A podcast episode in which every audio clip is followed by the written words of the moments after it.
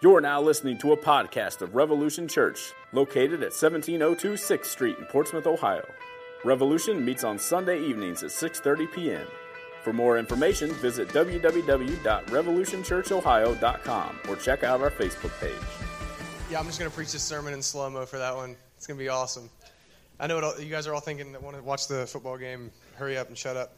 Um, yeah, they, they, talk about like how they're going to prank me in different ways with like what they're going to do before the I start preaching. What did you do the last time?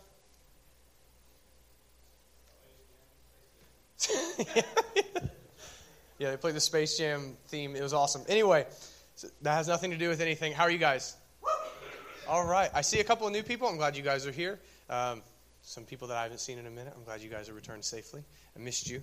Um, but tonight, uh, if you're new and you don't know what we're doing, uh, we are continuing our series called Bible Stories, subtitled Christ in the Old Testament. And what we're doing is we're looking at the most famous Old Testament stories, and we're seeing how they all point to Jesus, because the New Testament tells us everything in the Old Testament was a type and foreshadowing of the one who was to come, who is Jesus Christ.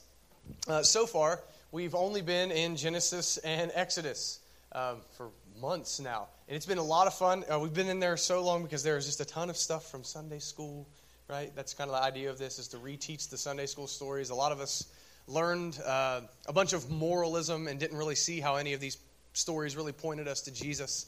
Um, and that's kind of what we're trying to correct here. But we've only been in Genesis and Exodus so far. Uh, and from here on out, we're going to kind of be jumping from book to book rather quickly. Uh, and tonight we're jumping straight from Exodus into Joshua. So we're skipping ahead uh, three whole books. Um, we're going to be in Joshua chapters 2 and 6. If you're a Bible flipper, you can turn there. It's going to be here on the projector. Uh, also, if you're new, there are Bibles in the backs of those pews. Take one home. That is a gift to you. Uh, but what we're looking at this evening in Joshua chapters 2 and 6 is the story of Rahab, uh, the account of Rahab. She is uh, a Canaanite prostitute, if you don't know, and, and it's very, very interesting what happens uh, with her. But anyway, so we're skipping Leviticus, Numbers, and Deuteronomy, and that's no disrespect to those three books. They're important, but they don't really have the stories that we were taught in Sunday school. Honestly, most of us probably never heard anyone read out of Leviticus until we were like 17 or 18 years old. Um, you ever tried to read Leviticus? I, mean, I hope you've all read Leviticus. Like I hope you're reading your Bible. There's a lot of stuff in there. You just got to really like mine it out and get and, and, and stay awake through it. Not that it's not good, but Take some studying. Anyway, it's neither here nor there. Sidetracked. Um, in the account that we're going to look at this evening in Joshua chapters 2 and 6, uh, what we're going to see, so I just give you kind of like just a, an outline of what I'm hoping that you guys are going to see with me, is we're going to see one, the astonishing grace of God towards sinners. And this is something that we hear about. Yes, God is gracious. Yes, God has grace towards sinners. But I really want us to, to be meditating on that this evening because it's something that we're, we're oftentimes forgetful of. Um, we're going to see the astonishing grace of God towards sinners, and we're going to see the confidence. Like, and I hope that you guys leave here with a sure, rock solid confidence, more than you previously had, um, that we come to God by faith alone and nothing we do. Faith alone in Christ alone. And we're also going to look at, likewise, the nature of genuine faith. Genuine faith that saves, as opposed to a nominal faith um, that many people in America have uh, that grew up in church. And we're also going to see how God takes us into himself and adopts us by the work of Jesus Christ. Um, so I'm going to pray, and then we're going to hop into this. we got some recap to do because we're skipping three books. I want to clue you in on where we're at in Joshua. We'll do that, and then we'll get in the text. But let's pray. Uh, Father, thank you. Um, thank you for the people that are here this evening. God, um, arouse our attention that, that we might pay attention to what your word says that we might be broken by it and encouraged by it, that we might see you for who you are, that you're a God of wrath and a God of grace. Father, encourage the believers here this evening to look to your Son um, and know that they've been reconciled to you by faith in the work of Him. And God, encourage the unbelievers that are here to look to your Son and be saved. That it doesn't matter where they come from or what they've done, but that you will save them by faith alone, in Christ alone. Holy Spirit, please use me as an instrument to tell your gospel. In Jesus' name, amen.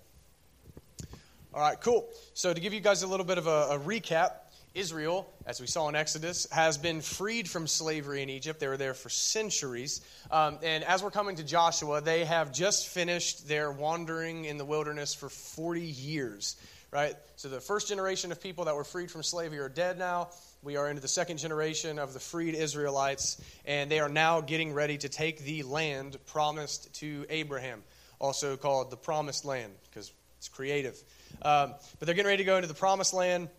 God promised Abra- Abram or Abraham, whatever you want to call him, depending on the time period. Um, God promised Abraham land, um, land uh, that the Messiah would come through him, and that his descendants would be as numerous as the, as the stars. And we see God promised to Abraham that in Genesis 12 and Genesis 15. And now God is bringing that to its, to its uh, fullness in the Old Testament period. He's about to give them the land that he promised Abraham. And at this time, Moses is dead. Right, Moses. I said that really like casually. Moses is dead. It's no no problem. Uh, Moses has died, and God has raised up a man named Joshua, the son of Nun, as Israel's leader. Just fun fact whenever I first heard someone read that, Joshua, son of none, I kind of scratched my head and I said, He can't be the son of nobody. Like, I'm serious. Like, I'm not going to lie to you. Like, it's the first thing that I thought because I'm stupid. Uh, but yeah, so Joshua is now Israel's. Yeah, I think I'm funny and you guys don't. I got a mic and you don't. Whatever. You're going to listen to all my horrible jokes. Um, but yeah, so Joshua is now leading Israel. Um, but I kind of want to kick it back to something. So they're getting ready to take over Canaan. They're getting ready to go in and take control of the promised land. And how are they going to do that? Well, Moses actually, in a final speech before dying, it's, it's the book of Deuteronomy is like Moses' farewell to the nation of Israel before he dies. Uh, Moses tells them this concerning taking Canaan. It's Deuteronomy 20, verses 16 through 18.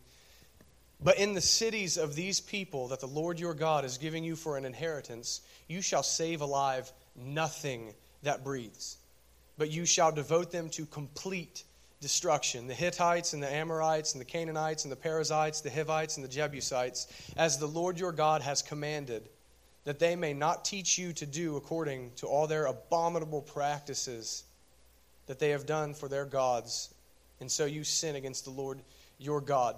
Right? So the Israelites are to take Canaan and drive out and destroy everyone in these cities that they're to conquer. Right? It says, devote them to destruction. It means to slaughter them, leave nothing alive, leave no man, woman, child, beast, leave nothing alive in these cities as like a, a sacrifice to the Lord, essentially. It's like it's what it means to devote something to destruction. They're doing this at uh, the Lord or Yahweh's command. They're doing it, uh, just fun fact Yahweh is the name of God in the Old Testament. So they're doing this at the command of Yahweh. They're to, to devote everything to destruction. Now, just real quick, because we got to address this, because I want you guys to know I'm not afraid to talk about those passages. Um, that's not the text that we're going to be in this evening. That's not the main point of this sermon. Uh, but some people will claim that God is ethnically cleansing Canaan right? That God is some kind of a divine racist and he's wanting all the Canaanites killed just because they're Canaanites. This is not ethnic cleansing whenever he says devote them to destruction and kill everyone and everything in those cities. This is really judgment on the Canaanites for their sin. Genesis chapter 15, verse 16. God's talking to Abraham and he's telling him, after your descendants are slaves in Egypt for 400 years, I'm going to bring them out, but they can't have the land yet. Right? So they can't have the land yet. They have to go into slavery first, and then this Genesis 15, 16. And they shall come back here. This is the promised land God's referring to. They shall come back here in the fourth generation, for the iniquity of the Amorites is not yet complete. All right, so God is telling Abraham that his descendants will return to the land of Canaan when the Canaanites' iniquity has reached its fullness and God is ready to pour his wrath out on them. All right, so that is telling us that his wrath is building towards these people for 400 years because of their sin. These people were godless. They'd sacrifice children in fire to their false gods, Chemosh and Molech. Horrible people, sexual immorality running rampant, drunkenness, all kinds of sin. And God says his, his wrath is built up for 400 years. And I think this is a good reminder before we, before we even get into the text. God is holy. He's holy and he will not be crossed. You will not violate his commands. You will not not worship him and then get away with that. Sometimes he punishes people in this life and then chases them on into hell in the next. And other times they get away with it here, but then he punishes them in the next. But make no mistake, no one gets away from a holy, just God. The penalty of sin is death, it's the wrath of God. Let that be a reminder to all of us. We're all sinners. This is all what we deserve for our myriad sins.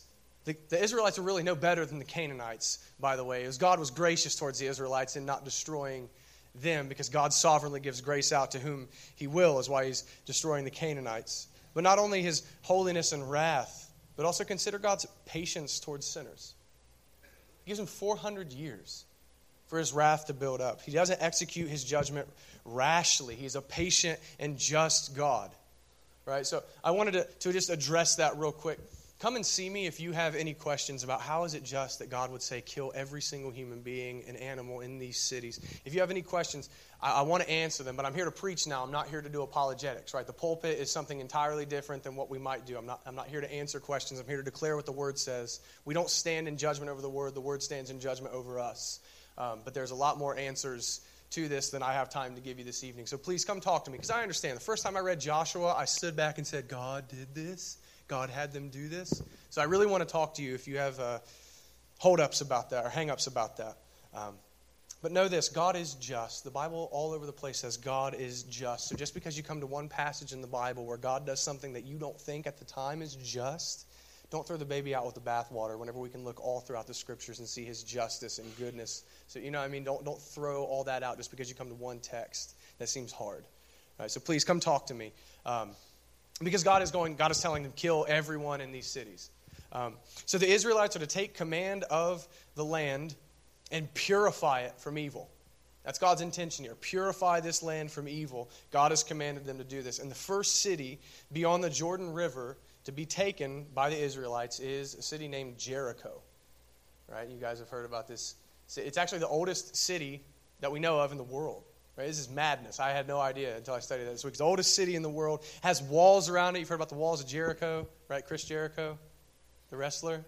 Yeah, right? But you heard about the walls of Jericho um, and how the Israelites marched around it and it came down. It's that Jericho. We're going to get a little bit into that story. But it's fortified, right? It's a fortress city. Um, and, and, and, the people of Jericho are enemies of Israel, which means that they're enemies of God because Israel is God's people, and God identifies with them that cl- closely, and they're to be utterly destroyed. But in Jericho, there is one Canaanite woman. There's one Canaanite woman who displays amazing faith in the true God, and she is saved by the grace of God. Right, so let's check this out. Joshua, I've been excited for this all week. This is a very simple message. This is good stuff. Joshua chapter 2, verses 1 through 7, we're going to start with. And Joshua, the son of Nun, sent two men secretly from Shittim as spies, saying, Go, view the land, especially Jericho. And they went and came into the house of a prostitute whose name was Rahab, and lodged there. And it was told to the king of Jericho, Behold, men of Israel have come here tonight to search out the land. Then the king of Jericho sent to Rahab, saying, Bring out the men who have come to you, who entered your house, for they have come to search out all the land. But the woman had taken the two men and hidden them. And she said, True, the men came to me, but I did not know where they were from. And when the gate was about to be closed at dark, the men went out. I do not know where they went. Pursue them quickly, for you will overtake them. But she had brought them up to the roof and hid them with stalks of flax that she had laid in order on, her, on the roof. So the men pursued after them on the way to the Jordan as far as the fords. And the gate was shut as soon as the pursuers had gone out. Right, so in preparation for war, Joshua, a good military commander, right, he sends out two spies to check out Jericho, right? Like, check this place out. What do they got? What kind of military they got? What kind of walls we looking at here? We got to take this city, check it out, spy out the land. And they go to a prostitute's house. Good times, right? Could have been an innkeeper of sorts. Some people speculate. These Israelites may have been bad dudes. Uh, it's not a huge part of the story. But they go to a prostitute's house. And apparently they're not very good spies. I actually like laughed out loud whenever I was reading this. Like the king of Jericho finds out, "Hey, we got a couple of spies up in here, guys." right? And not only that, but like I'm just thinking of like the Pink Panther, right? like this whole time. Like not only does he know, "Hey, we got some spies in the city," but they're at Rahab's house. like they, they know exactly where these spies are. It's probably their first covert mission, so like give them a break here. Um, right? But the king knows where they're at, and he knows in what house they're in. And the king goes to this prostitute Rahab and asks, Where are these men? Right?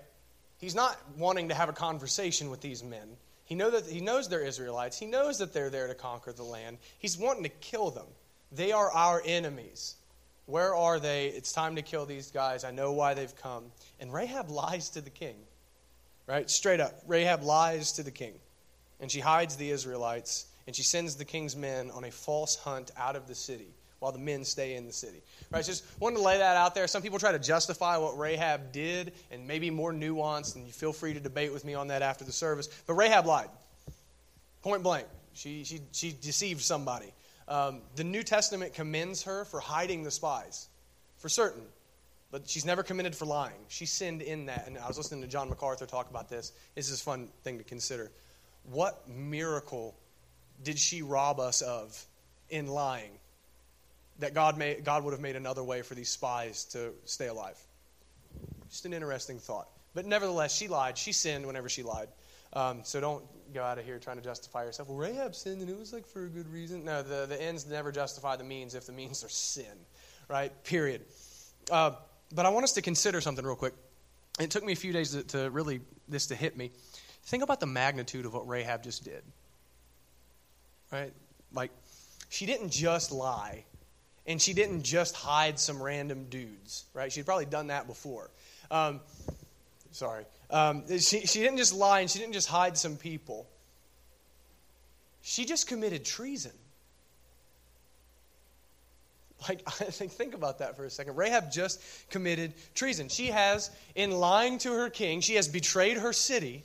She has betrayed uh, the, the whole region of Canaan. She has betrayed her king specifically. She has betrayed her entire culture.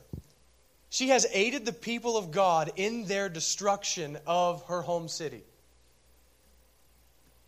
Rahab has effectively sided with the people of God and become an enemy of Jericho in this act. She's become an enemy of the world and sided with the Lord. Now, why? Why would she, living in a walled city, a fortress, not hold her allegiance with the city and fight Israel? Why would she do that? The text goes on, I think, to tell us. Verses 8 through 14 Before the men lay down, she came up to them on the roof and said to the men, I know that the Lord has given you the land and that the fear of you has fallen upon us, and that all the inhabitants of the land melt away before you. For we have heard how the Lord dried up the water of the Red Sea before you when you came out of Egypt, and what you did to the two kings of the Amorites who were beyond the Jordan, to Sihon and Og, whom you devoted to destruction. And as soon as we heard it, our hearts melted, and there was no spirit left in any man because of you. For the Lord your God, He is God in the heavens above and on the earth beneath. Now then, please swear to me by the Lord that as I have dealt kindly with you, you also will deal kindly with my father's house, and give me a sure sign that you will save alive my father and mother, my brothers and sisters, and all who belong to them, and deliver our lives from death. And the men said to her, Our life for yours, even to death. If you do not tell this business of ours, then when the Lord gives us the land, we will deal kindly and faithfully with you. So, in her conversation with the Israelites, I think Rahab tells us why she just sold out her city and helped Israel. Right, verse 9, the first half says, I know that Yahweh has given you this land she is fully convinced that God has done something and that he it's irreversible. I know he has given it to you. It effectively belongs to you. Not only that, but verse 10 says she has heard of what Yahweh has done. She has heard about how the Lord has crushed the enemies of Israel. How he's crushed any who would oppose him, how he crushed Egypt and how he crushed the kings Sihon and Og. Like how it's just it's futile to stand up against this God. The first half of verse 11 says, Her heart melted in fear of God. That's what it means when your heart melts. Terrified of this God. It says she has no spirit left in her. She has no fight left in her to try and oppose this God. And the second half of verse 11, I think, is really the, the big one. The Lord is God. Yahweh is God. He is not, not just a God of many, but He is God in the heavens and God on the earth. He is God above all other supposed gods, and He is sovereign. That's what she's getting at whenever she says God of heaven, God over heaven, and God on the earth. He's sovereign. He is the one true God of the universe. He's the one who controls everything, and it's stupid to try and oppose Him, so I don't want to oppose Him anymore. Hebrews 11:31 kind of gives us a little bit of an insight. It says, "By faith Rahab the prostitute did not perish with those who were disobedient, because she had given a friendly welcome to the spies." So by faith Rahab betrayed her people and was saved. Now, of those things that I said that I think she believed, I want to kind of dumb it down, like for myself as well. But I want to kind of like condense it all. What is this text? What are those points that I said in those verses, verses 9, 10, and 11? What do those show us that she believed? One, the God of Israel is the only God. Again, we, we, can't, we can't get past this. He's God above all things. He's sovereign and rules over everything, so it is futile, futile to oppose him. He's supreme over everything. Like, just get that through your head. Like, she came to this realization I can't fight this God. He indeed is God. Two, that that same sovereign God that she recognizes as the only God has set his sights on destroying Jericho and everyone in it. That God always, in the past, has proven with other nations that he destroys all who would oppose him. Now, we're let in on a secret that it's because of their sin that he's going to destroy them. But she knows that this God plans on destroying her for whatever reason, and that he alone is God. And then, thirdly, she shows that she knows and believes that the only people that are ever spared from destruction from this God are the people of this God. Because that God is with them and fights for them. And essentially, she says, I want mercy. I want mercy from this God. This God wants to destroy me. He is the only God. I need to seek shelter in Him. That's why she, that's what she believes. That's why she does what she does. These are really astounding truths that Rahab has, has come to as a pagan. Right? If you really think about it, she doesn't know anything about this God of Israel except for those things. She doesn't know much more about his, his character. She sees God as the only God, that his wrath is coming against her, and she desires mercy. That's profound. What's more astounding is that this, that this is all that it takes for anyone to be saved from the wrath of God. Really, like, consider this. The Bible says God gives grace to the humble. She says she has no spirit left to fight against this God. And she's humbling herself before the people of God, which is in effect humbling herself before this God and asking for mercy. Please save me. God says, I give grace to the humble, but I oppose the proud. And he saves all of those who seek him. And I think that this is a beautiful reminder, um, at least it was to me when I was writing this, that it is not knowing theology. Rahab is not a theologian. It is not knowing theology and having all of your doctrine worked out. It is not having a good upbringing or family. She's a hooker, right? It is not doing good works. Again, she is a prostitute. It's nothing but having faith in Christ and a broken, humble spirit that saves. To know that his wrath is coming against you for your sin and humbling yourself before him, saying, I can't fight you. It's righteous that you would destroy me for the sins that I've committed. I want mercy. That is all that it takes. That's it. I wanted to highlight that because often we pay lip service to this truth, and I know I say this truth all the time, but in our hearts I do forget this. That this is all that it takes to be saved. To humble yourself before this God and look to him for mercy. I know that if I do that, I'm not the only one here that does that. But think about that. That's, that's it. That's all that it takes.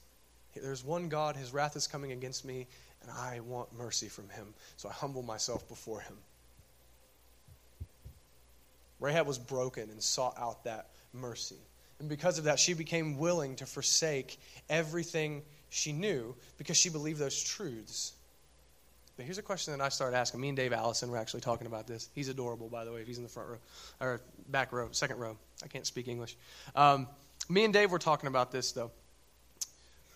Why did Rahab believe and turn to God while others in Jericho didn't?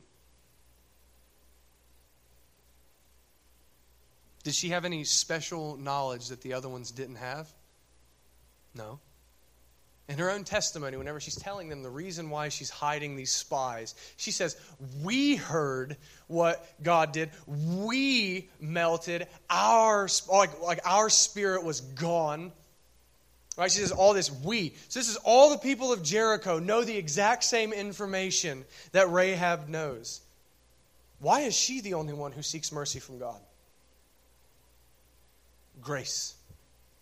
Grace is the reason that she sought mercy from God. By God's grace, Rahab received this information like all the other people in Jericho. And then rather than militating against this God like the other ones did, they, they wall up the city. They, they won't send out trying to make any kind of peace treaty. They say, You want this city? You're going to have to come in and take it. We're going to fight you and Yahweh. We're going to take you and your God on.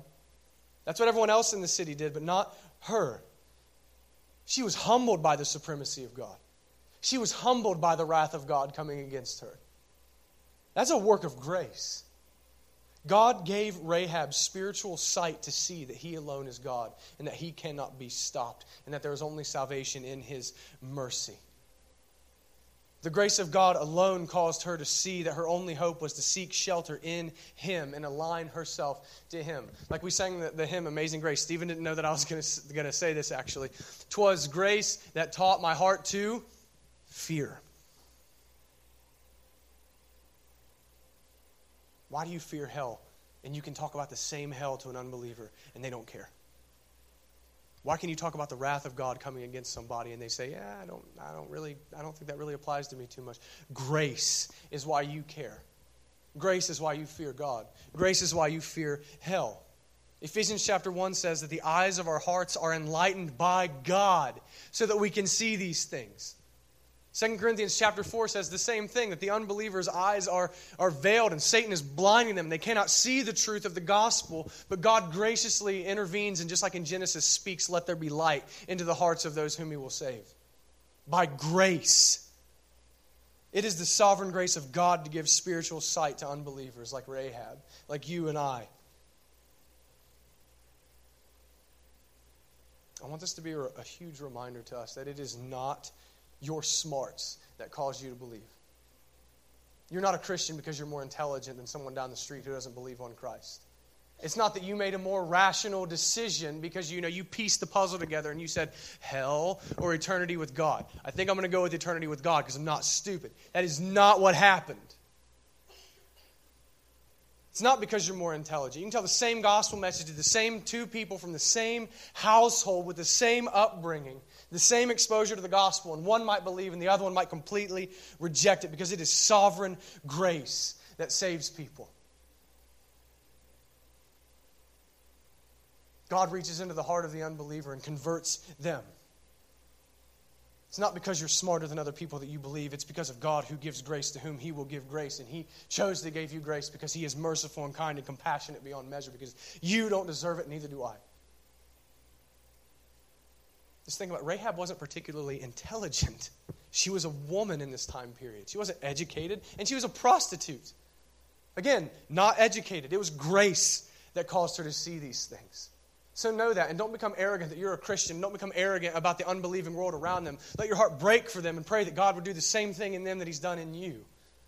It's not because you're smarter, it's because God of who gives mercy to whom He will. But this account of Rahab's faith and her salvation highlights something about the character of God that is awesome. Not only his, his sovereign grace, but consider this God, and we hear this a lot, but please meditate on this. God saves any and all who will come to him by faith. Any and all who come to him by faith asking for mercy. Anyone, regardless of their past, regardless of the sins that they have committed, no matter how heinous, regardless of their ethnicity, regardless of their national identity, regardless of their former religion, regardless of their sexual orientation, regardless of whatever. God will save any who look to Him in faith. That's unfathomably gracious. Any who look to him. Like, think about Rahab. Rahab is like one of the biggest examples of this to me in the whole Bible. Her and Paul, right? Rahab for the women, Paul for the men, obviously. Think about how Rahab is identified in this text Rahab the prostitute. Whenever you're like, like, whenever you get a name like that, like, you know, someone's a tax collector or someone's a prostitute, like, your sin is what you're known for at this point right? It's not Rahab who sleeps with people once in a while or she's done it a couple of times for money. Like she is a straight up prostitute. She is known for this sin. This woman is completely immoral. She has whored herself out for a living. Think about that for a second. Like that that's One of the lowest professions that someone can possibly go into, complete and utter moral debasement. And not only is she a prostitute, but she is a Canaanite. She is not of Abraham's physical seed. She's not a descendant of Abraham. And not only that, but she was a complete pagan. She followed and worshiped and sacrificed to false gods. This is a woman who spent her life whoring and lying, worshiping false gods, and who knows what other horrible things that she has done because sin inevitably leads to more sin, and more sin leads to more heinous sin. So who knows how awful of a person that Rahab is. Like, just think about it. It doesn't get much lower than a false god worshiping. The Bible says if you worship a false god, you're really worshiping demons, right? So a demon worshiping, non descendant of Abraham whore. That's the woman that we're talking about here. And I'm not just saying, I'm not just using this kind of language to like shock you or whatever. Um, I want us to really consider her depth of sin and her alienation from God.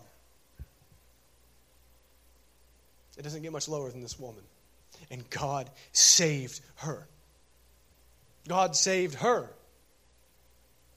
Though her sin was not small, God didn't care. His grace was deeper than her sin. God knew what she was. There's no hiding anything from the Lord. He knows exactly what you are. He knows exactly what I am. He knew exactly what Rahab was. And he still sovereignly chose her to be saved out of the city. Consider that. Know this upon her faith in God, God no longer counted her as Rahab the prostitute. It's another beautiful thing. Upon faith, she became his. She's no longer this pagan whore. She's his now. Upon faith, she became justified in God's sight. I mean, she instantaneously, instantaneously received right standing with God the moment she believed, the moment she sought mercy from this God. I, want, I hope that this brings hope to you if you're a Christian and you're discouraged by your past. Right? Like, we all know, if you've been a Christian for very long at all, and you really understand the depth of your sin at all, we all know how Satan likes to remind us of our former sins and our former life. Even if you weren't as bad as Rahab, you still know how bad that you really were. You know the people you slept with. You know the porn you watched. You know the lies you told. You know the drugs you did. You know, you know all of the things that you've done. You know that you've looked at someone that wasn't your wife with lust. You know all of the things you've done. You know the things you've stolen. Even if you weren't as bad as Rahab, you know how bad that you actually are. Even if you've never externally committed those sins, you know the things that have been in your heart that ought not have been there. You know what a wretch that you are. And those things creep back up on you because Satan loves to accuse the believer of past sin. But God says this to the believer, Romans 8:33. Who shall bring any charge against God's elect? It is God who justifies. It is God who gives the legal declaration of righteousness in his eyes. So who can bring any charge against God's elect? Those of us who have been chosen by God to be saved. So, in spite of your past, present, and future sin, the believer is declared righteous by God, and God justifies all who believe. I know that this is no new information to a lot of us. How often do we really think about the joy that comes from this? But not only encouragement to the believer, I hope that this is a source of encouragement to the unbeliever. That God promises to save you. If you're here and you're not a Christian, please hear me on this. God promises to save you regardless of what you've done if you will trust that Christ has given you right standing with God through his work on the cross. God is not asking you to get your act together and come to Him. That's not what Rahab did. She came to Him wanting mercy. She had not done the first good thing. Come to Him and be saved from the power of sin, be saved from the wrath of God. Like Rahab, we are all saved. From the prostitute to the soccer mom, all of us are saved by God's grace alone through faith alone in the work of Christ alone. There is no other way to be saved.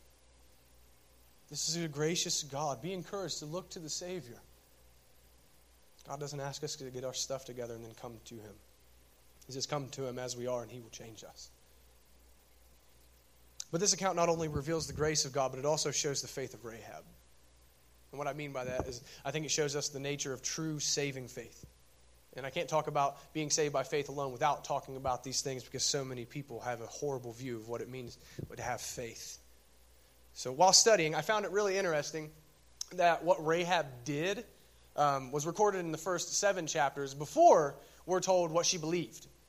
Right? So I thought that was very, very, very interesting. And I think that that highlights to us the necessity of a faith that produces works. Right? So we're saved by faith alone, Martin Luther. We are saved by faith alone, but the faith that saves is never alone. I, am just going to scream that for the rest of my life, right? I just I hope you memorize that before you leave this church if you're in college, right? We are saved by faith alone, but the faith that saves is never alone. We're told what Rahab did before we're told what she believed. She acted on her faith and hid the spies. James chapter 2 verse 17 says so faith, so also faith by itself, if it does not have works is dead. Right? So uh, uh, a dead faith is faith that produces no good works. It produces no change in the life of the believer. He's saying that is a bogus faith. That is a lip service kind of faith. And then Rahab is actually used as an example by James. James 2, 25 and 26. And in the same way, was not also Rahab the prostitute justified by works when she received the messengers and sent them out by another way? For as the body apart from the spirit is dead, so also faith apart from works is dead. Just so you know, whenever it says Rahab was justified by works, in the context of the letter of James, James is saying her faith was proven by her works. Because earlier he says, You say, you know, I'll show you my, my faith by what I say, and he says, I'll show you my faith by what I do. Then he uses Rahab as an, as an example. Right? So it wasn't just lip service to God. It wasn't what we call nominal faith, where someone says, Yeah, I mentally assent to all of these truths of Christianity.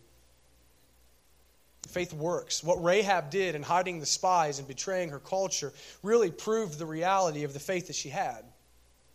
Our works are our evidence of our profession of faith. There must be a change. Rahab had a radical change in allegiance to everything in the world. So, again, I'll pose you this question. You've probably heard it before. It's a little bit cheesy, but it's incredibly convicting. talking about our, our works being our evidence for faith. If put on trial for being a believer, what evidence could someone bring against you for a conviction? Would there be enough evidence for a conviction? If you claim to have been justified by faith alone, by the grace of God alone, what evidence would there be? And I'm not just talking about reading your Bible and attending church. God knows there are so many unconverted people who call themselves Christians that do those two things. What evidence is in your life? Or are you still very much at home in the world? Is this world still your home? Is there any evidence that someone could bring against you to prove that you're a Christian? And I ask that question because as we see in James, the reality of true faith and receiving grace from God is that it is transforming.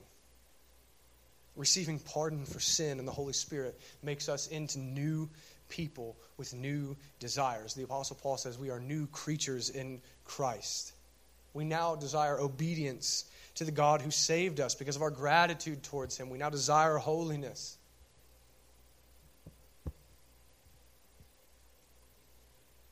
Consider Rahab for a minute. Rahab's faith is to talk about what a great example that Rahab is, that true faith leads to works. Rahab's faith made her willing to betray her king and her culture. Rahab's faith made her willing to give up every single thing that she knew in order to know God. And likewise, our faith, if it be a genuine faith, is going to produce an effect no less powerful than what we see in Rahab, no less powerful than what we see in the apostles, no less powerful than what we see in Abraham. It's going to have the exact same effect. So, true faith, I'm going to argue from the example of Rahab, makes us willing to betray our allegiances to this world because we now have allegiance to a new king. Rahab's faith made her a friend to God and an enemy to Canaan. Which reminds me of James chapter 4, verse 4 says, You adulterous people, do you not know that friendship with the world is enmity with God? Therefore, whoever wishes to be a friend of the world makes himself an enemy of God. Whenever he says a friend of the world, he means to adhere to this world's values, to chase after the things that this world offers us, makes us an enemy of God. He's saying we cannot keep our allegiance to this world, just like Rahab could not keep her allegiance to Jericho. She couldn't do it. Not if she really believed that the wrath was coming against her for it. She rebelled against her king, and I would argue faith leads us into true rebellion. true rebellion against this world. You know, people think that they're rebelling against the system whenever they reject Christianity and go live whatever kind of immoral life that they want to. It's not rebellion. That's what literally everybody is doing in America. Like, let's just call it what it is for a minute. That is not a rebellious attitude. True countercultural living is faith in Christ because we belong to a different kingdom, right? Just think about this. What is more rebellious in our culture than self sacrifice? Give up something that you want to do or give up yourself for someone else? What's more countercultural than loving your enemies and those whom you disagree with, especially in the last few months in the political arena? What's more countercultural than to love your enemies? What's more countercultural than sexual purity and sober mindedness? Some you might get mad at me for this. What is more countercultural than loving the foreigner? I'm not making a political statement on whatever Trump did. I'm talking about loving the foreigner. Do you hate the foreigner? then you're a friend of the world if you hate those who are unlike you. If you hate people from other countries, you're a friend of the world. What's more countercultural than telling people the gospel of Christ? In, short, isn't it faithfulness to Jesus and his word? Isn't that the most enemy of the world thing that we can do? To be faithful to our King. To be a friend of the world it's to be an enemy of God. To be an enemy of God means you don't have faith in God. So again, I can't I can't stress this enough. We are not saved by works. But our faith must set us as enemies of the world in this way, or we cannot truly possess faith. But let's see what the outcome of Rahab's true saving faith and the grace of God towards her was. Let's see what that is. Joshua chapter 6, verses 16, 17, 22, and 25. And at the seventh time, when the priest had blown the trumpets, Joshua said to the people, Shout, for the Lord has given you the city. And the city and all that is within it shall be devoted to the Lord for destruction. Only Rahab the prostitute and all who are with her in her house shall live, because she hid the messengers whom we sent. But to the two men who had spied out the land, Joshua said, Go into the prostitute's house and bring out from there the woman and all who belong to her, as you swore to her. So the young men who had been spies went in and brought out Rahab and her father and mother and brothers and all who belonged to her. And they brought, and they brought all her relatives and put them outside the camp of Israel. This was temporary. And they burned the city with fire and everything in it. Only the silver and gold and the vessels of bronze and iron they put into the treasury of the house of the Lord. But Rahab the prostitute and her father's household and all who belonged to her, Joshua saved alive and she has lived in Israel to this day because she hid the messengers whom Joshua sent to spy out Jericho. So, this is the result of a genuine faith, a genuine faith that changes our allegiance, the grace of God, right? All of this, this is the end result. What happened to, what happened to Rahab? This is beautiful. By the order of Joshua, Rahab is saved from destruction because of the grace of God towards her and her receiving that grace by faith. And in a much greater way, by the order of God the Father, we are saved through the work of Jesus Christ by the command of the Father. Fun fact Jesus' name in Hebrew is Yeshua. It's Joshua. It means God saves. Joshua saves them alive in the same way that Christ saves us alive. Jesus is the greater Joshua. Jesus is the greater everybody, but Jesus is the greater Joshua. God didn't merely give a command that we should be saved, like Joshua gave a command and, and, told them to go. God actually accomplished our salvation that He commanded that we would receive in eternity past, and He did it through Jesus, that we, we might receive it through faith and be transformed. And consider this Joshua, as the commander and leader of Israel, he commanded something, and it was definite and sure to happen even more so, is the decree of the Lord Jesus Christ that we should be saved by him through faith. This is like this is a rock solid assurance for the believer. Christ has decreed that we would be saved by faith. It is based on his work and not ours. It's based on his atonement and not our perfect obedience. It's on faith and not works. What an eternal confidence that we have that we will be spared from the wrath of God by order of the King Jesus. What a firm foundation and confidence we can have when facing judgment from God. That God saves alive the believer. It's good news. Though we deserve eternal destruction, we are pardoned by the righteousness of Christ. But not only that, verse 25 told us in chapter 6 that Rahab lived in Israel to this day, whenever it was written. Rahab was adopted into Israel. This pagan, Canaanite prostitute was adopted into Israel. Not merely saved from the destruction of Jericho, but taken in by God as a full member of his people. And she actually goes on to marry a man named Salmon, who's uh, an ancestor of Jesus Christ. What spectacular grace that God would take this pagan woman and engraft her into his people and say, Not only are you part of my people now, but you're going to be an ancestor of Christ. What great things that he did for this woman by grace through faith. Full adoption she received. The reason why I wanted to hit that briefly sometimes we think, or if you're an unbeliever, maybe you're thinking this we're saved or God may save me, but he's still distant and he still doesn't he really doesn't like me because of my sin or because of my past sin or because of the things that I know I'm going to do in the future. That God may save me, but he still won't like me.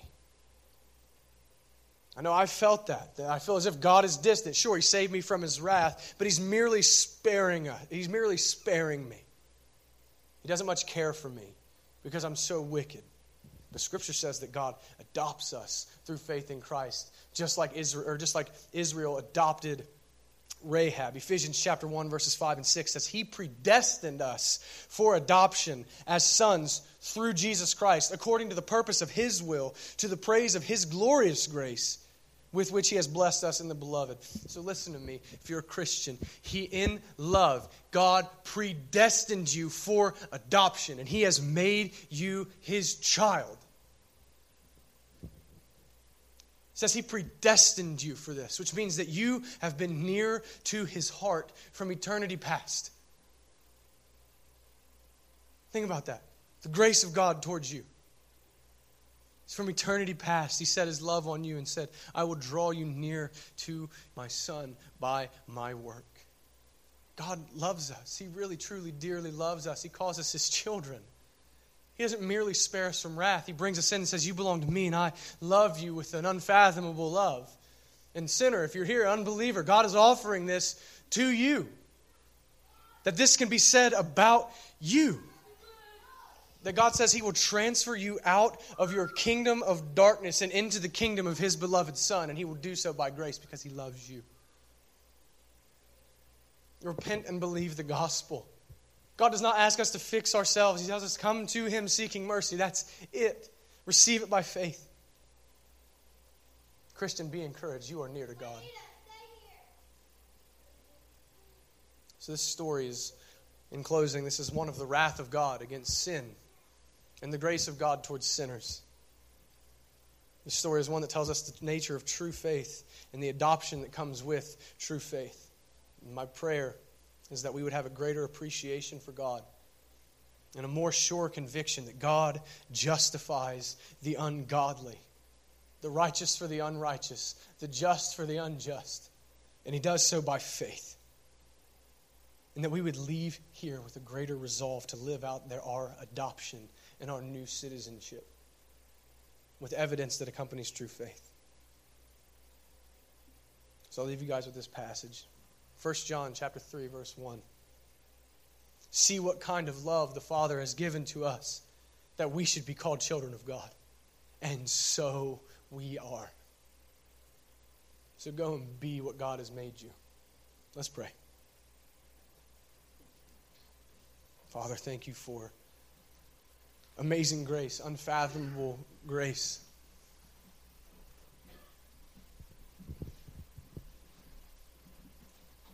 Thank you for Rahab to, to stand as a shining example of your grace in the life of someone who is so far from you. Holy Spirit, press on our hearts that though we may not have externally sinned in the same ways that Rahab did, that we, on our own and apart from your grace and your work, we are just as alienated from you as Rahab was in her outward sin. God, let us never forget that it's by grace through faith alone in Christ alone that saves. Let us look to you always and be encouraged. Father, produce good works in us. Help us to, God, change us. Change our allegiance. Show us where we're friends with the world. Show us where we're your enemy. That we might be reconciled to you through repentance and believing the gospel. Thank you for everything you do, Father. Break the heart of the unbeliever that's here and cause them to see the light of the gospel in the face of Jesus Christ. In Jesus' name, amen.